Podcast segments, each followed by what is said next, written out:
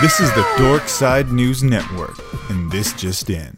Hey guys, this is the Dork Side News Network, and Ed is just in. We have a we have another interview going on. I'm James, I'm Richard. And I'm Frankie. and we have our first remote interview. And who? What's your What's your name, sir? My name is Ed Kuehnel, and uh, I I am talking to you live from Portland, Oregon. That is not Vegas, where we live.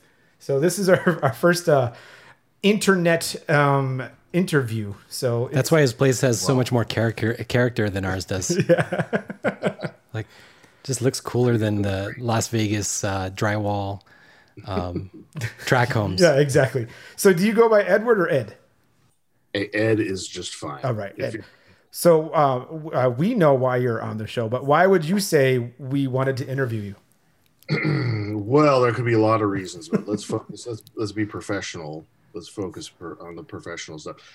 I have been a um, game designer and game writer since 2001.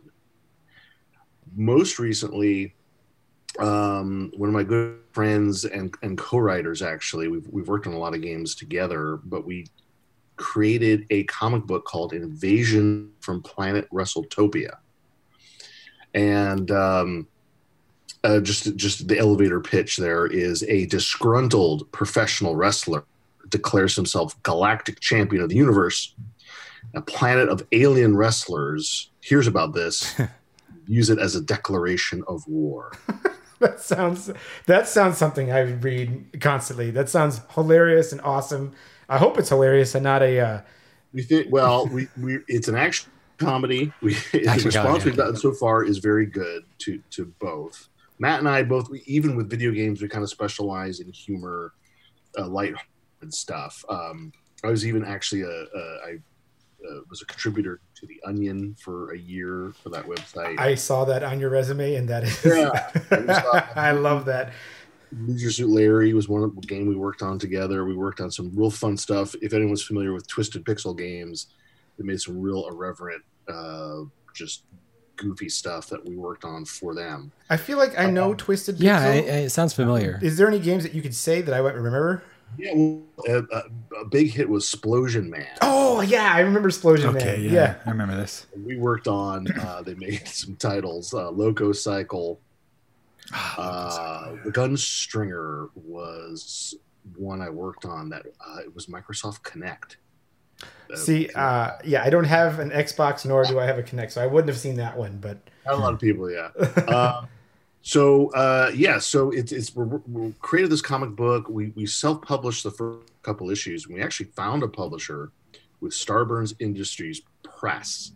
It's the comic book publishing arm of Starburns uh, Industries, who brings us the Rick and Morty cartoons. oh, Oh, wow. I was like, why do I feel like I know this name? I've, I've heard it before. Uh, that's Go. why. That's their uh, their catchphrase. Uh, so they they're new to comics, but they're- they've had a lot of success in television with Rick and Morty and other things. And um, so they're they're creating kind of a niche for themselves. And, and the way they describe it is, uh, I'm trying to get this right, but uh, funny, uh, funny, sad, uh, touching uh, stories. You know, so Invasion from Planet Wrestletopia for me, it's, it's primarily a, a comedy action title, but it's also a, a real story about the protagonist, uh, rock and roll Rory Landell, and he does have an emotional journey through these first this first story arc, which is six issues. Uh, the third issue is in the can. So what's going to happen is Starburns is going to release, kind of re-release the first two and release the third for the first time electronically. Oh, And uh, but at the same time, they have a uh, an issue called Starburns Presents. Starburns Presents. Starburns Presents number two will be out on Free Comic Book Day. You know, everywhere. Yeah. because it's free, so everybody's you know, or every comic book store orders it because it's free.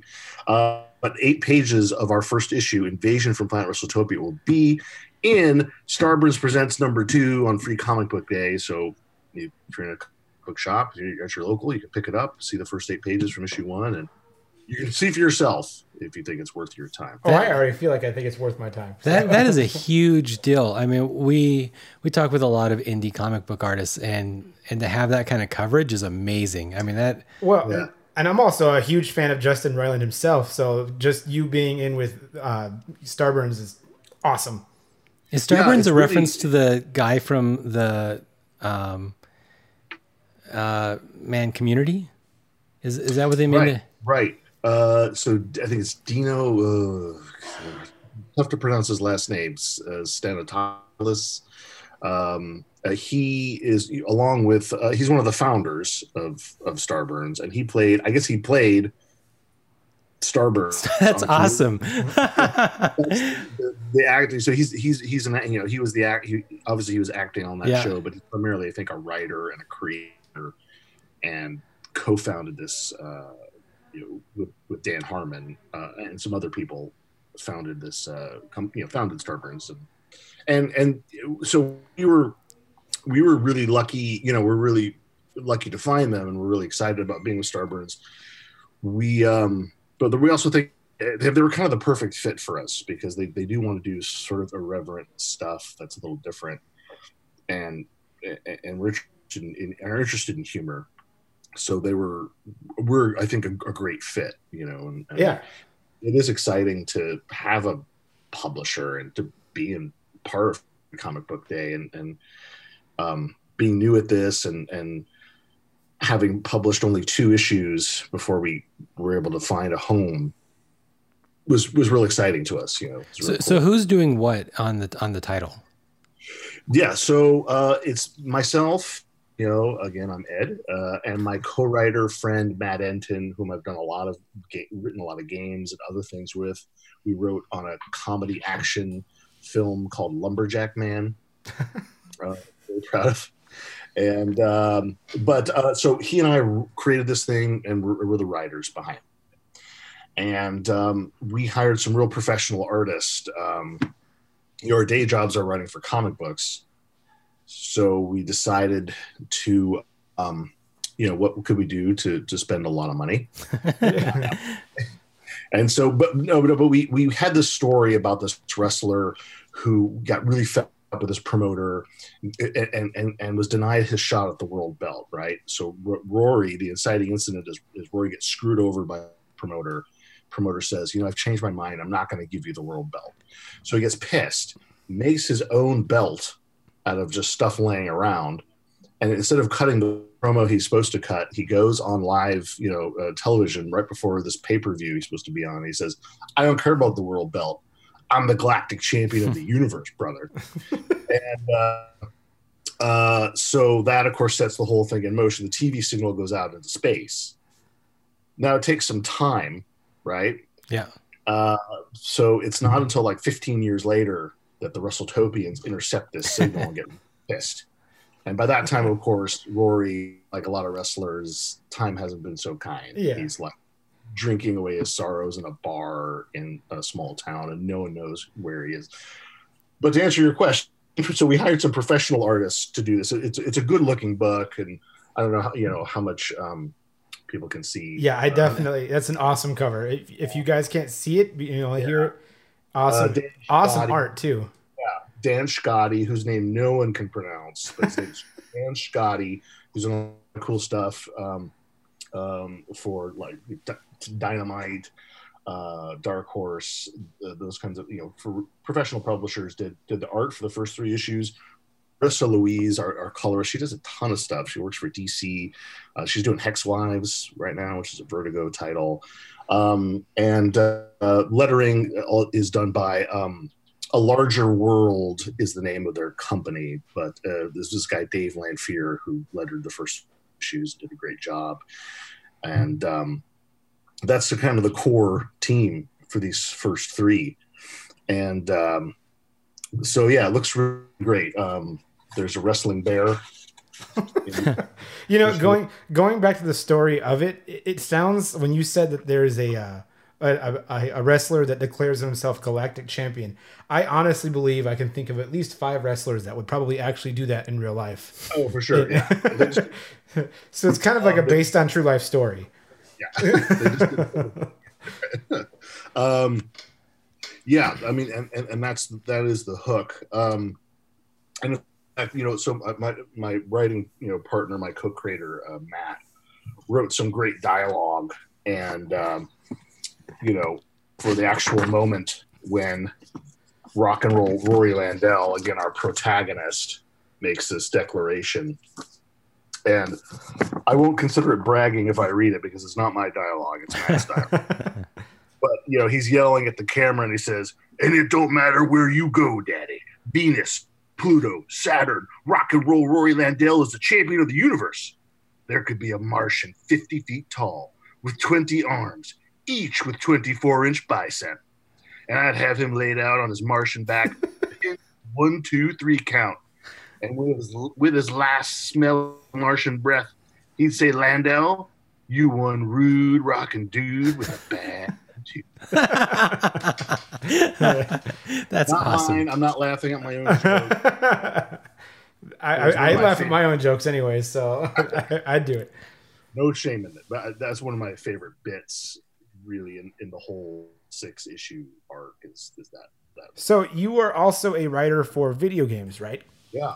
Uh, how did you fall into that? Because there's there's definitely a couple people I know listening that would want to get into that and figure out. Yeah, uh, it, it's it's funny. I mean, it's one of those things where if you go around and you ask people like, "How did you fall into it?" Especially people who maybe been in it for uh, quite a few, a few years now, you'll you'll always get like some some a different story, Yeah, which is not super always super helpful.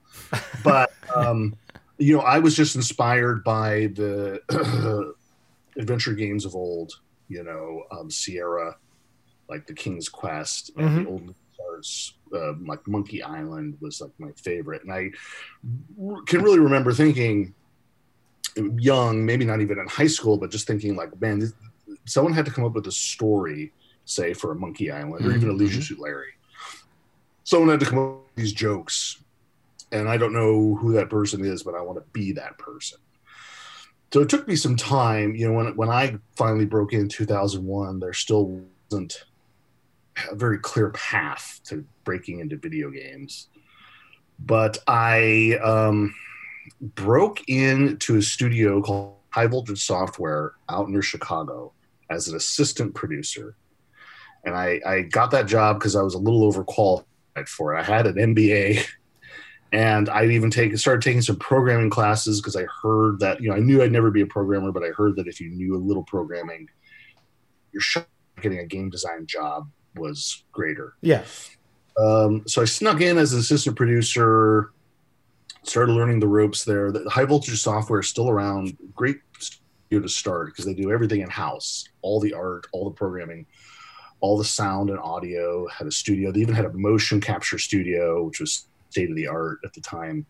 Um, and of course, you know, game designers there as well. So um, I spent five years at that studio learning everything transitioned to a sort of game design creative role and that's where we got the, the leisure suit larry game kind of fell in our laps uh, vivendi universal was looking for a developer to make it for them and we somehow got it there's a lot of writing in there obviously and it kind of fell to me. And i did i guess well enough with the the writing and the humor to to, to, to, you know for the rest of the team to say okay great take it and run with it. We we hired matt because there was so much of it and he did a, came in did a great job. And both him and i somehow managed you know to, to the writing was pretty well received by by people who were into sort of crude humor um That's definitely me. yeah I'm, were- I, I love uh, the dirty jokes, dad jokes, puns, all that stuff, and it all. That's definitely a Leisure Suit Larry thing right there. certainly not everybody loved it i think PC gamer gave it a five out of a hundred if i remember correctly That's gonna hurt your heart.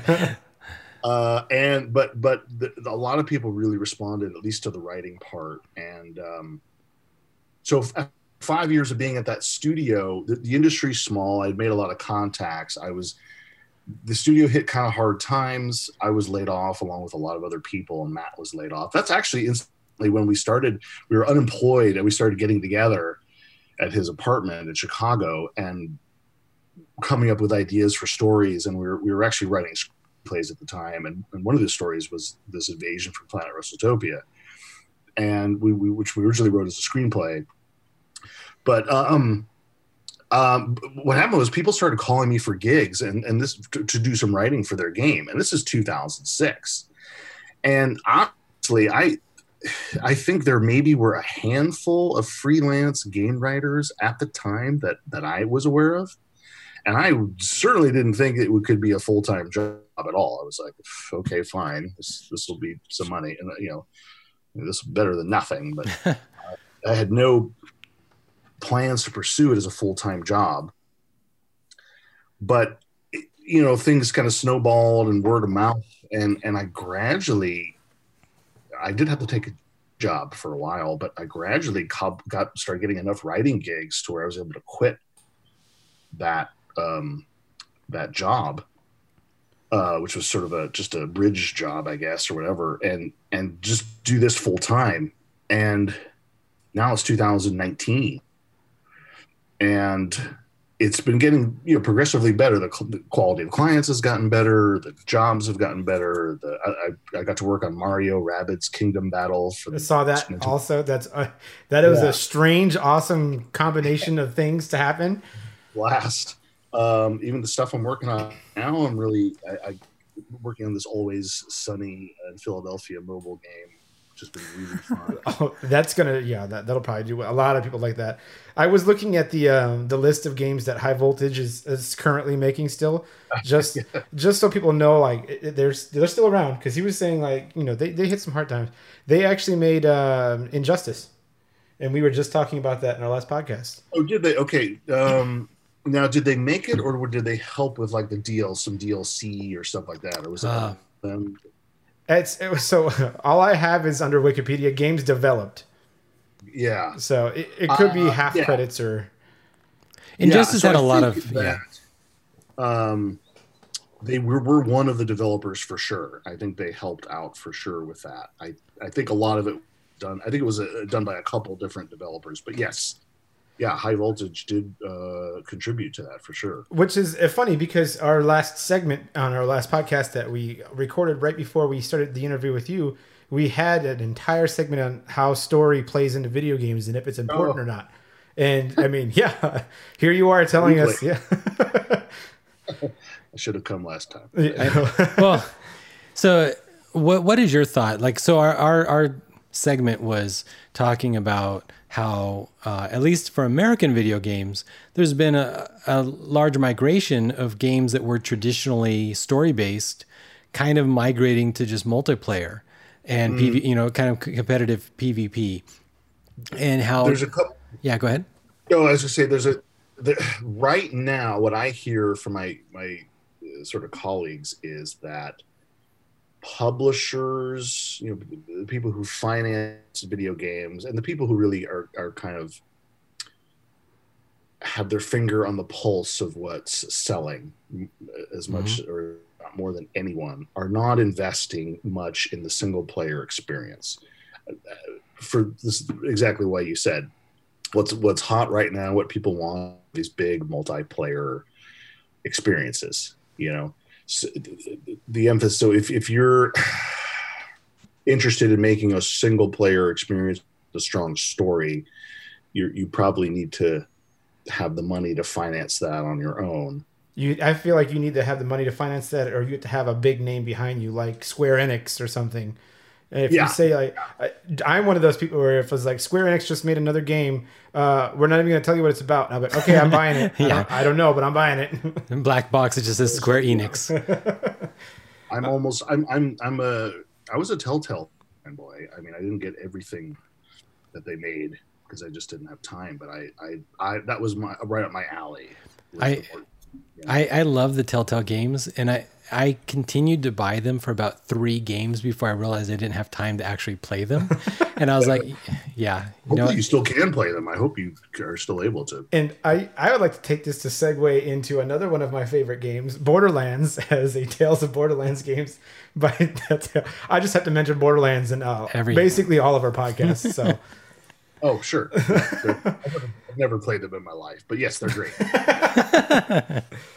I, I know a lot of lots and lots of people love those games. So, do you think, um, because we had this conversation just recently, do you think games um, stories are declining as from uh, games past, like on older consoles, like Super Nintendo and and oh, like original PlayStation stuff? Do you think the stories are just they're just disappearing?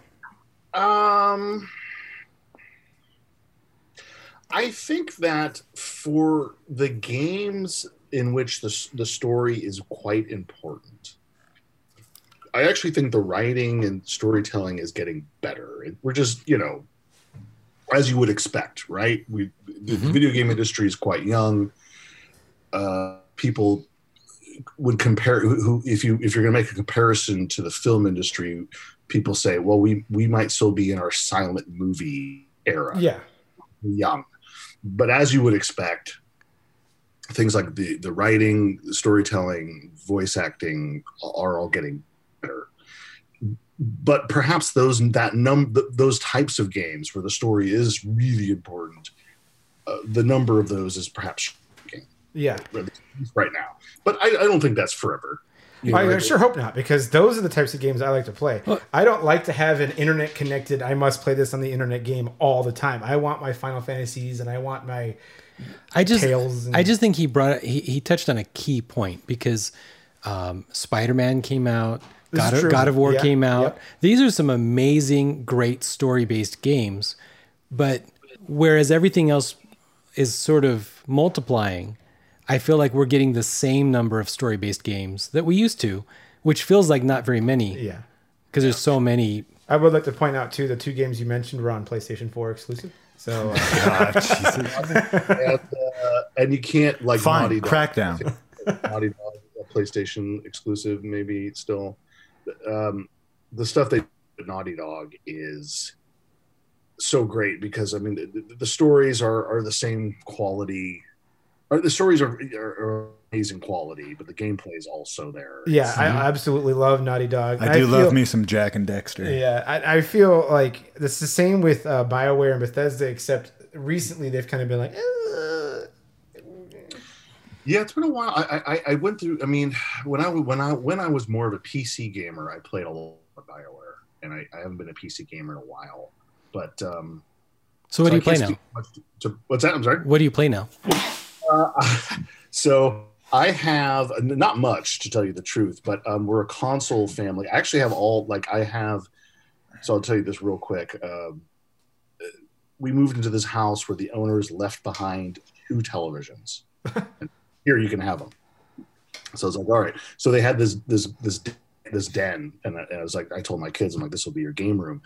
So like most families, we had two TVs already. So now I have four. So I have three TVs in this game room Each my boys they're kind of spoiled they each have their own xbox so they don't so they don't have to fight over an xbox they each have their own tv and then on the other tv i have a switch and a ps4 with uh, vr and i play almost i never get to touch them like i never I'm, I, like you know too busy they're always in there playing um, i have steam i don't play it much I, I- so i guess if i'm playing something it's it's on you know it's on a console i don't i don't even really have PC per se anymore.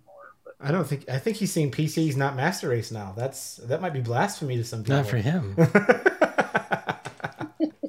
and probably most of the stuff, I, for whatever reason, of the games I work on tend to all be console games, or at least uh, some of them are on Steam, but but they're all all of them on a, are on a console, or or I guess my I could play them on my iPad, like the Mhm. So, you being a writer, I do have a, an interesting question. So, I know Steam has been very wishy washy. They're trying to not um, segregate their audience, but how do you feel about censor- censorship in the games? Because Steam is having an issue with that right now. And have you ever Um, had to do anything where you wrote something that was had to be censored or not? Oh, let's see. I mean, I haven't run into this, you know, issue myself. Um, For someone who's worked with Leisure Suit Larry, that seems like something that you would have you would have hit. yeah, no. Somehow we just we got away with so much stuff. I'm like, I can't believe. if they would have really, I think there's so much um, stuff content in that game. I think whoever was in charge of the ratings, had they actually gone through and listened to it all, we, it would have never shipped, right? Um, I don't know. Uh, Steam is obviously they're one- they're one of the, the biggest distributors of PC games. They, they kind of, but, but they don't have a monopoly quite, right? Like if I, I can simply, I, I guess you know, uh, if they ban a game from Steam, that's um, that's really rough for the the developer as far as distribution and Yeah. reach. It's not the only place that they can sell their game. But that's So the guess- other thing is I feel like if someone's like, "Oh, my game was banned on Steam," you're like, "What did you do?" Because it doesn't happen often. I mean, there There's- was recently a game that was the entire game was to rape women, so that one was banned. Yeah, I mean they have to have their own. They have to have some some some standards Yeah. somewhere, and I guess they get to choose what those standards are. Because at the end of the day, they are uh, they're not like like sometimes I think we think, or you know, there's a tendency sometimes to think about Steam like we would think about the public uh, radio waves or the public airwaves that really belong to the public, and so you, you would want to have a vigorous debate on what's being banned from the the, the, the these these airwaves that are owned by the public and but it's Steam as a you know Valve is a private corporation Is isn't that interesting though? Because the the airwaves are owned by the public, but the fiber that was built by the government is not owned by the public. no I didn't think about that I When- didn't think about that at all right? Like it's it feels like it should be the opposite. yeah um but you're 100% correct. I mean that that's how it is in reality. I just don't know why like how we came to this place. And I think it's the other thing that's interesting too is there's a lot of people that, I mean, they they know that other other um, launchers exist, but they don't really care. They just think that if your game didn't make it on Steam, then you're doomed on PC. But you're not. There's, I mean, there's the Epic Game Store. We just talked Origin. about that. Whoa, whoa, whoa! Let's talk about the original, like the Nexon launcher. Oh God. yeah um it, it, it- and the thing is um steam is uh i mean it, it comes somewhat i mean it, it is somewhat of a commercial decision right i mean there there, Mhm. there becomes a tipping point where having you know if having the rape simulator is really offensive and angering to a lot of your customers and you know what what good is it doing Yeah. If only 10% of your player base is going to like the game and the other 90 are going to be pissed off about it. I hope Probably should 10% aren't. yeah. hopefully it's less than 10% Yeah. that are that was a spitball. I mean, maybe I don't know. Some people are weird. Uh, so we gotta we gotta derail for one second, and I have to ask this question. Um, there's a celebrity who's celebrating a birthday, and uh, he's celebrating his 50th birthday. And every interview we've ever done, we have to ask, "What are your thoughts on Paul Rudd?" Paul Rudd. I I I think I love Paul Rudd. I love that. Knows the right answers. Yeah, uh, we haven't gotten a "I hate Paul Rudd" answer yet. So I love that he plays that Mac and Me uh, movie clip on, on when he goes on Conan to promote other films. Have you seen that? no, I have not. so apparently he's got got this running joke with Conan O'Brien where he'll. I mean, this has been like ten years Yes. or more. He goes on Conan, and Conan's like, "Okay, great. Let's thanks. Let's let's see a clip of your new movie, Ant Man." And then they'll cut to this this that movie Mac and Me, like a clip of this ridiculously bad movie, and it's the same clip every time. and then they'll Yeah. come back, and Conan will pretend to be pissed, and Paul. Rudd- It's it's really funny. They'd have a compilation video of it on somewhere on. That's awesome. He's like Rick rolling him. Yeah. Uh, yeah. Yeah, he, like Rick rolls Conan. We're hoping uh, Paul Rudd is like the like uh, Beetlejuice, and if we say his name enough times, he'll just come on the show once. yeah, uh, he's probably a busy guy. Um, Uh, but it could happen. I don't know. He- He's got to go to Vegas at some point, right? Yeah, and he can't be that busy if he's a vampire because he just doesn't age. yeah, yeah. They they all come. I mean, every celebrity comes through Vegas at some point. Maybe you can. Yeah. Yeah, Maybe, maybe. we. I mean, Nicolas Cage lives here, so maybe he knows him. I don't know why he would, but Yeah, I, I like Uh, one of my security guard I friends. feel like Nicolas Cage uh, should not. It's not good for him to live in Vegas. I feel like he should. yeah, he should probably definitely not be here, especially if he's going to marry women overnight and then get an annulment four days later. No, that's why he lives here. That's why. That's why he lives here. Yeah. he might have gotten stuck with her like somewhere else. I feel like he needs to live in like Norman, Oklahoma. So, are you a fan of the uh, the Marvel universe at all? The Marvel Cinematic Universe? Yeah, I, I will just see any superhero movie. I don't care what it is. I kind of like them all. I, I started really going because my kids were, were small when they started this thing. I'd like to uh, uh, challenge you on that for a second, though. Any superhero movie, right? So I, I have two that a, a large portion of not even the American audience, but the world audience has never seen, and Okay. they're both superhero movies. One is Steel, starring Shaq. Oh And- no, I didn't.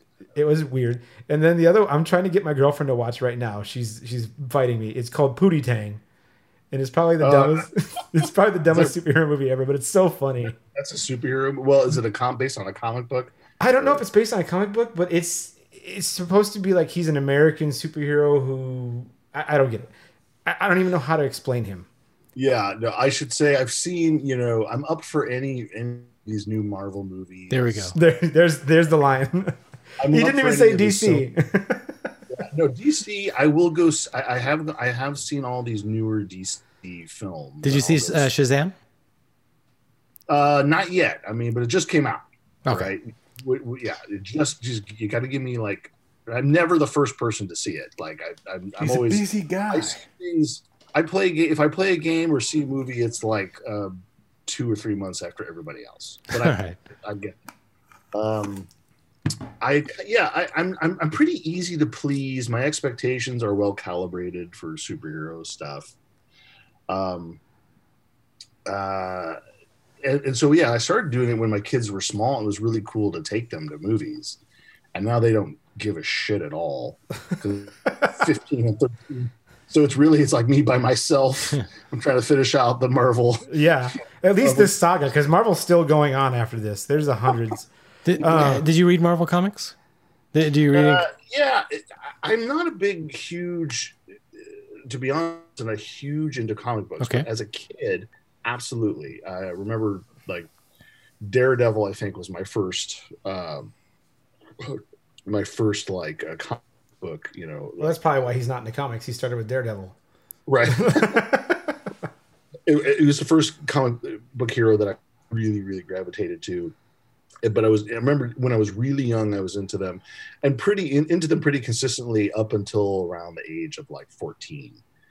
And then I really stopped with the superhero stuff. I would still get into anything that was kind of funny. Like I still would read The Tick or uh, Groo, Groo was still funny to me. Um, Milk and Cheese, you know, was was fun, and would dip my toe into the occasional like indie graphic novel or something. But by and large, and then doing actually WrestleTopia now for the last couple of years has got me back into wanting to read comics and care about comics. And but for me, so it's been a lot about like filling in a bunch of gaps, like Sure. oh, Alan Moore w- Swamp Thing, cool.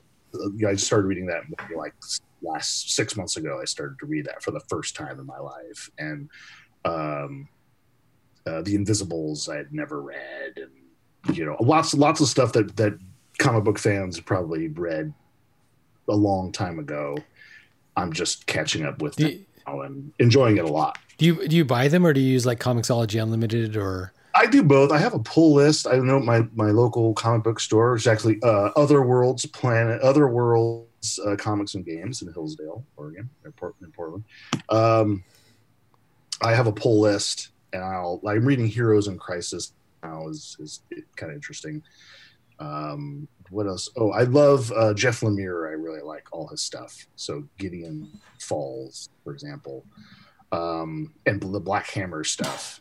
I'm really digging. So I have a pull list at my local. Comixology is nice for when it's like, oh, I can't find. I have, you know, like Ron at the comic. My comic book store will have like issues one, three, four, five, and six. You're I Yeah, need two. God. So Um, you know, I'm going to two and, and read it right away. Have you ever heard of a comic called Chew? No, I don't think so. So this is one I keep trying to push on everybody. I don't know if anybody's gonna like it, but I loved it. So the concept was this guy has a kind of like a superpower where whatever he eats, he he sees the last moments of that that whatever it was life. So if he eats beef, he saw the last moments of that cow's life, and you can imagine it's probably not pretty good. Um, but he uses this. He becomes a detective, and he would go to the crime scene and he would eat pieces of the body to figure out how they died. And he would you know he would he would be right every time because that was his power.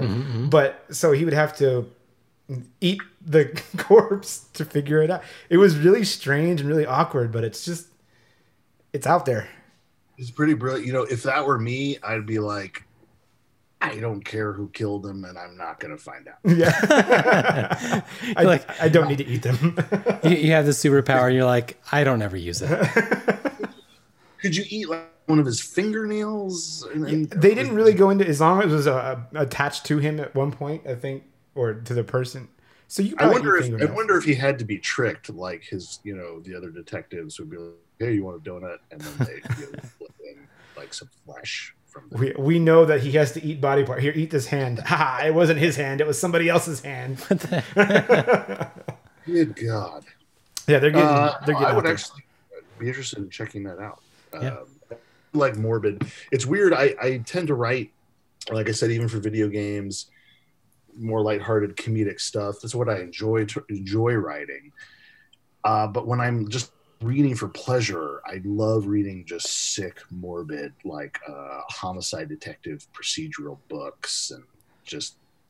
Just, I love that. I love that kind of like dark stuff. I don't know what's Yeah. wrong with me. Uh, no, there's nothing wrong with you. That's I think that's where everybody like everybody has this this idea of superheroes that they're all you know wonderful and stuff and they're always good and but the ones that have a gray line or sometimes even a darker line um, it makes them more interesting makes them more human i think So, Yeah, what yeah. what video game do you wish they had tapped you to to write something for, or or what new game like doesn't exist yet that that you would have liked to be picked for?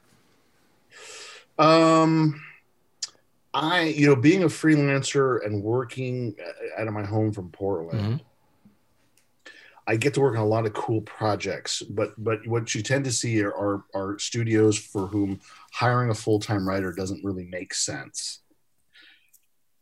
And those, so the type of like big, like like a Naughty Dog, like um, The Last of Us, which I love, and uh, those type of games tend to always use like full-time writers i've never so so the, the big one for me would to be work on a game that just seamlessly blends a great story and just great action like the last of us that would be like my you know my dream not, not necessarily even to work on the last of us part two or part three but something like that it, it is unlikely to happen for me probably But that's that's fair. I think you know, in terms of story in the last ten years, Last of Us being at the, almost at the top of everybody's list in writing. That's that's a good choice to pick that one.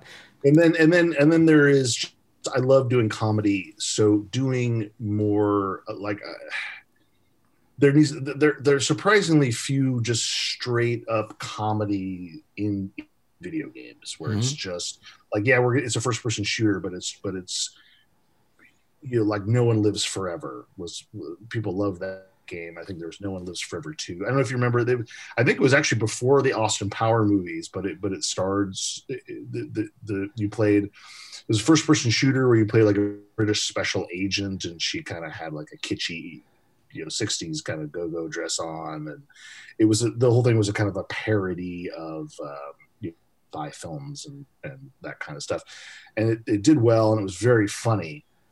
There's just very very few games like that. Oh well, I'll tell you another one that got away. Like I would love, I would still love to do it. Was I was briefly the writer for Duke Nukem Lives Forever. Oh, That's one of those ones where you're like, it's cool that I was attached to it, but I'm glad I'm not now because it, it didn't do Well, so well. it it it was that was really the one that got away because while it was being developed and it was this was late in the development they had tapped me to work on it and we we kind of retroactively fit a story on top of the existing game which was almost finished and I was just about to start write write dialogue when 3D Realms shut down and and I mean in my mind at least it's going to be really cool and really funny you know, like like we don't see too many first person shooters that are like remember the old action movies of the eighties where it was just fun. It was violent, mm-hmm. but it was Oh, also yeah. Yeah. Arnold Schwarzenegger. It was fun and funny. Wolfenstein and Doom fall into those. Yeah, I would love to do a big stupid action comedy first person shooter. Which is funny because we just reported in the news recently, I think it was two or three episodes ago, that Duke Nukem is coming to Switch in some form or another. And I Oh, forget yeah. I forget what it Well, was, but that is still around. I still, you know, someday. And then also we talked about the adventure game, like the old Monkey Island stuff. yes. Yeah. Yeah. I, yeah, I guess if I was to get re- even more specific, if they were ever to do a- yet another, like the monkey, the Telltale um, sort of reboot, I thought was great. Played it, I loved it. I thought it was fun. If they ever did that again, that would be my like. I would work on that for free. Have you ever seen um, Someone's gonna uh, like play this back to you. Yeah, you said free. Have you ever seen uh, the trailer yet for Trover Saves the Universe? Trauma saves the universe. Trover Saves the Universe. So it's made by Squanch Games, and Squanch is a Justin Roiland and Dan Harmon uh, company. I had no idea. Yeah, they are making their own game, and it is exactly in the same vein as uh, Rick and Morty would be, but different Okay. characters. But it's their voices, their art, their everything. Oh wow! Have I, I had no clue. Yeah, that's why I was like, maybe if you say you you know you like the the comedy games, you look look into Squanch Games. They're doing some interesting things.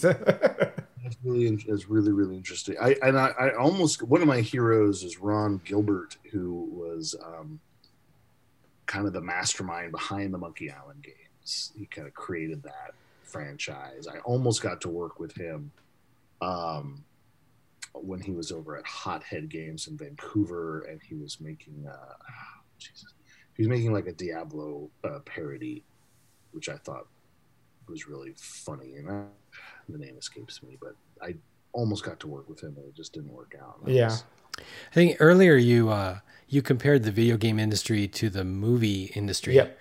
And I do think like like because somebody was complaining to me, so, somebody who um, I don't know, she she was just like a stereotypical like not not geek person. Yeah. And she was like, "What? Captain Marvel? Why are there so many superhero movies every year?" And I was like, "Wait a minute here. There is over there's over 25 romantic comedies per year. I looked it up. O- over 25. I was like, so actually, just by odds, there actually should be like another eight superhero Yeah. movies per year, every year, forever. Um, but Plastic Man. But on the other hand, there isn't um, in the in the video game industry. I, I I think there's a shortage of funny. I do think there's a shortage of comedy. Yeah. It, it's, uh, I, I, yeah, and I think quite honestly, if you're a talented comedy writer, you probably, you know, working in Hollywood, right? Like that, Yeah. you, you you're probably make you, you'll make a lot more money working in Hollywood.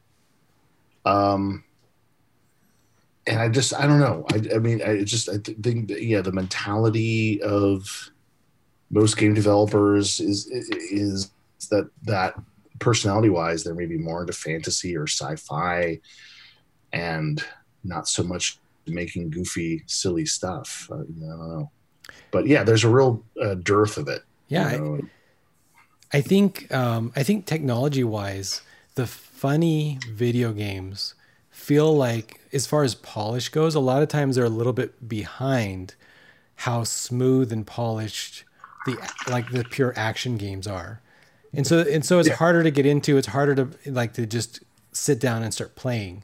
so I, Yeah. I I have a, a comedy series that you guys might like to play. What's that? It's called Borderlands. okay, that might be a good example because I, I think you know to your point, a lot of the studios that will sort of take a chance to be you know irreverent and silly might be the smaller studios that, that don't have the budgets and don't quite have the tech.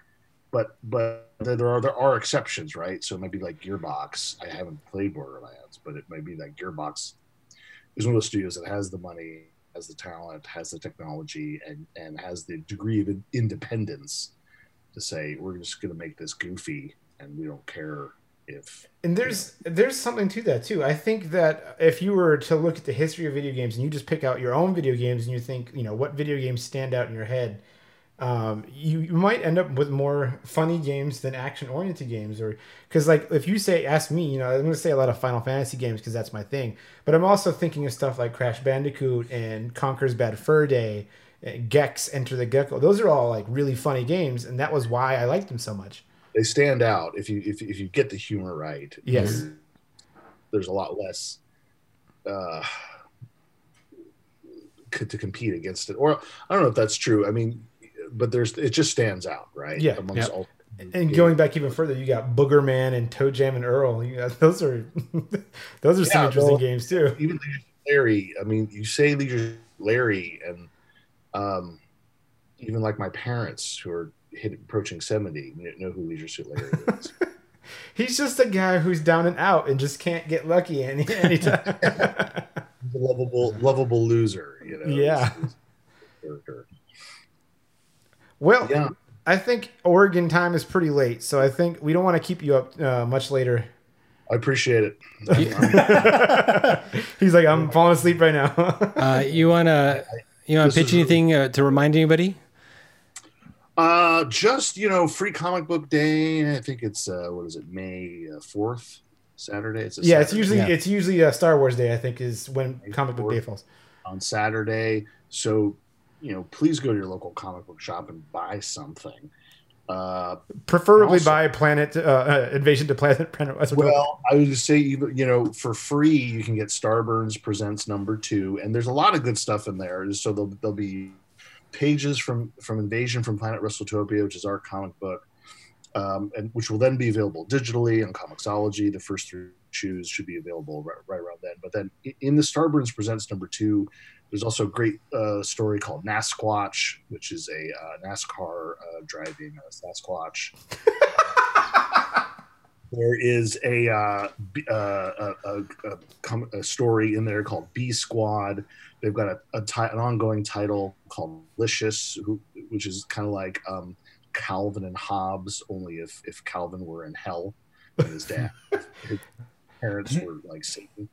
Um, I think this entire line of comics is something that I'm, I'm more suited towards. Honestly, please go pick up Starburns Presents number two. There's going to be a lot of really cool, fun, interesting, funny stuff in there besides WrestleTopia.